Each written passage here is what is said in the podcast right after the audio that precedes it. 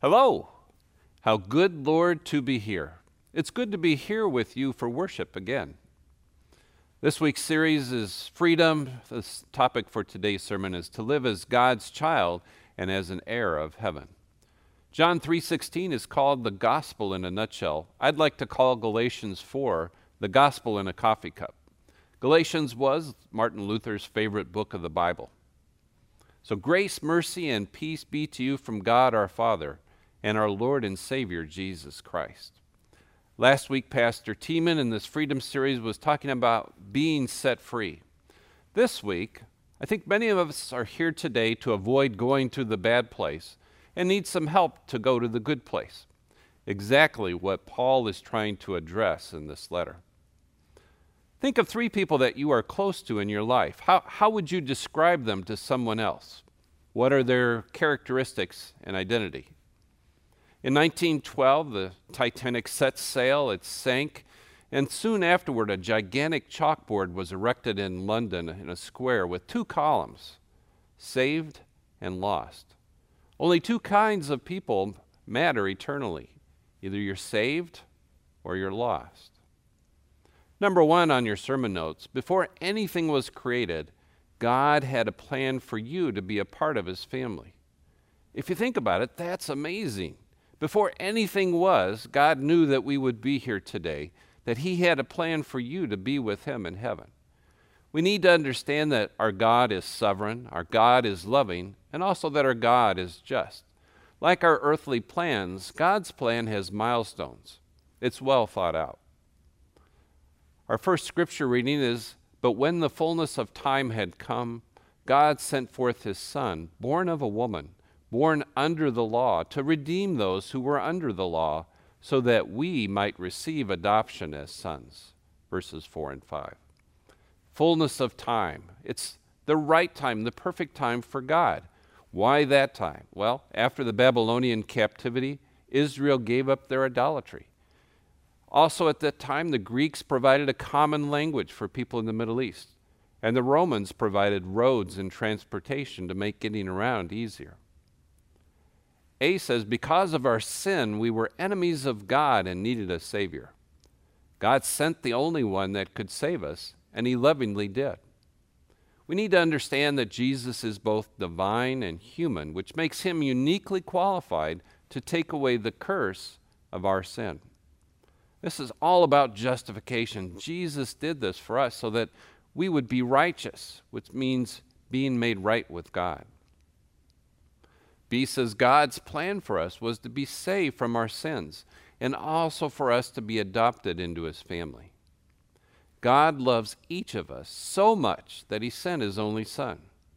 There's scripture that says, Greater love has no one than this, that he laid down his life for his friends. Our second topic is all about because of Jesus' sacrifice on the cross and his resurrection, we are God's children. But because of our sinful nature and desire for control, we need help. We know that we're saved from our sin, but we continue to sin. We dwell on God's judgment more than His grace. An example from Scripture would be the prodigal son, which is an example of faulty repentance. He doesn't trust that his father loves him enough or is generous enough to take him back as his son, so he plans to come back and say that he'll be a servant for his father. Similarly, when we don't accept the, the gift of righteousness and try to do things on our own, we're guilty of faulty repentance too. Verse 6 says, And because you are sons, God has sent the Spirit of His Son into our hearts, crying, Abba, Father. So it's kind of an if then. I, I worked for Apple Computer previously, and in programming, there's if then loops. This is an if then loop. If we're truly sons of God, and we are, then we receive the Spirit. God sent the Holy Spirit to be our GPS, to keep us on track with His will and His plan for our lives. We need to stop trying to earn what God has already gifted to us. Again, we look at this as being sanctification, the living out of our faith. It's totally the work of the Holy Spirit and it's for us to be more like Jesus. A says God gives us the gift of the Holy Spirit so that in addition to knowing about the love of God, we can fully experience it. So we receive the Holy Spirit in our baptism. He indwells within us, and we benefit from following His guidance and, and listening to Him. B says knowing the love of God is best experienced in a close relationship with Him. Abba, Father, is a, a term of endearment like daddy or papa. My grandson Kurt calls me Papa. But then again, he could call me Mephibosheth, and I wouldn't mind. It indicates the level of love in our relationship. Number three says, our change in status from slaves to sin to children of God means we inherit everything. It's not just an escape from hell, but also a new blessed life with Jesus, eternal life. Scripture says, So you are no longer a slave, but a son. And if a son, then an heir through God. The curse of sin is completely removed, and we also have the rights and privileges of sonship. An example from my past when I was 20, I, I might have mentioned this in a previous sermon, but I got a reckless driving ticket. And for three months, I was waiting for the trial. This was like the worst thing I'd ever done in my life. Finally, the time came for the trial. Uh, the arresting officer wasn't there, no other officer was there. And because of that, the judge threw out the case. I was ecstatic. There was no more ticket, nothing hanging over my head, but I was still kind of a, a lower middle class citizen. What we're looking at today is what if the judge had adopted me totally as his son, and then I would be an upper middle class citizen? right? That's what God has given, not just taking away our sins, but also giving us the rights and privileges of sonship. Since we are no longer slaves to sin or to worldly desires, we can live as true children of God both now and also through eternity. We benefit here and now as well as then and there. As believers, we don't have to fear death. Living out our faith as children of God and disciples of Christ, it isn't easy, and many times we fail a proper understanding of our relationship with God is required. It's, if you get nothing else from today's message, know this know that God loves you completely. He can't love you any more or any less. Think about that. He can't change in his love for you. He can't love you any more if you think you're doing good things and uh, trying to appease him for his favor. And he doesn't love you any less if you fail or you sin or feel like we, there's been a, a gap in the relationship with your Savior.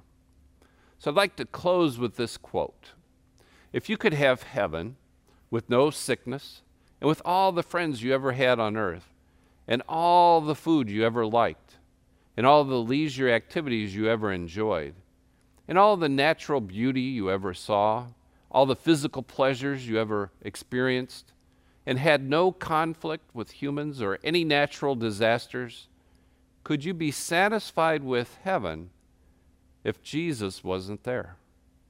That's a quote from John Piper, but it really describes it's all about what our expectations and our desire for heaven and eternity are.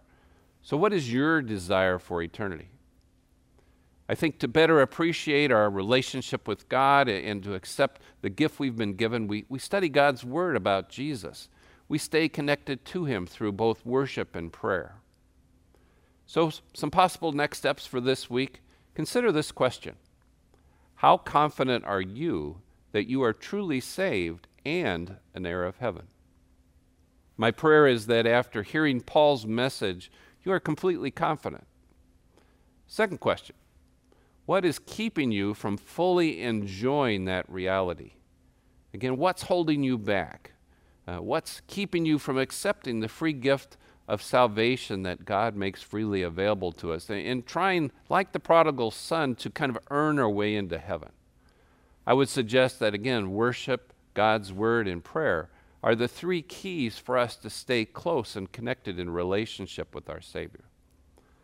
Also, this is my last opportunity to be in front of you to preach, at least at this point in time.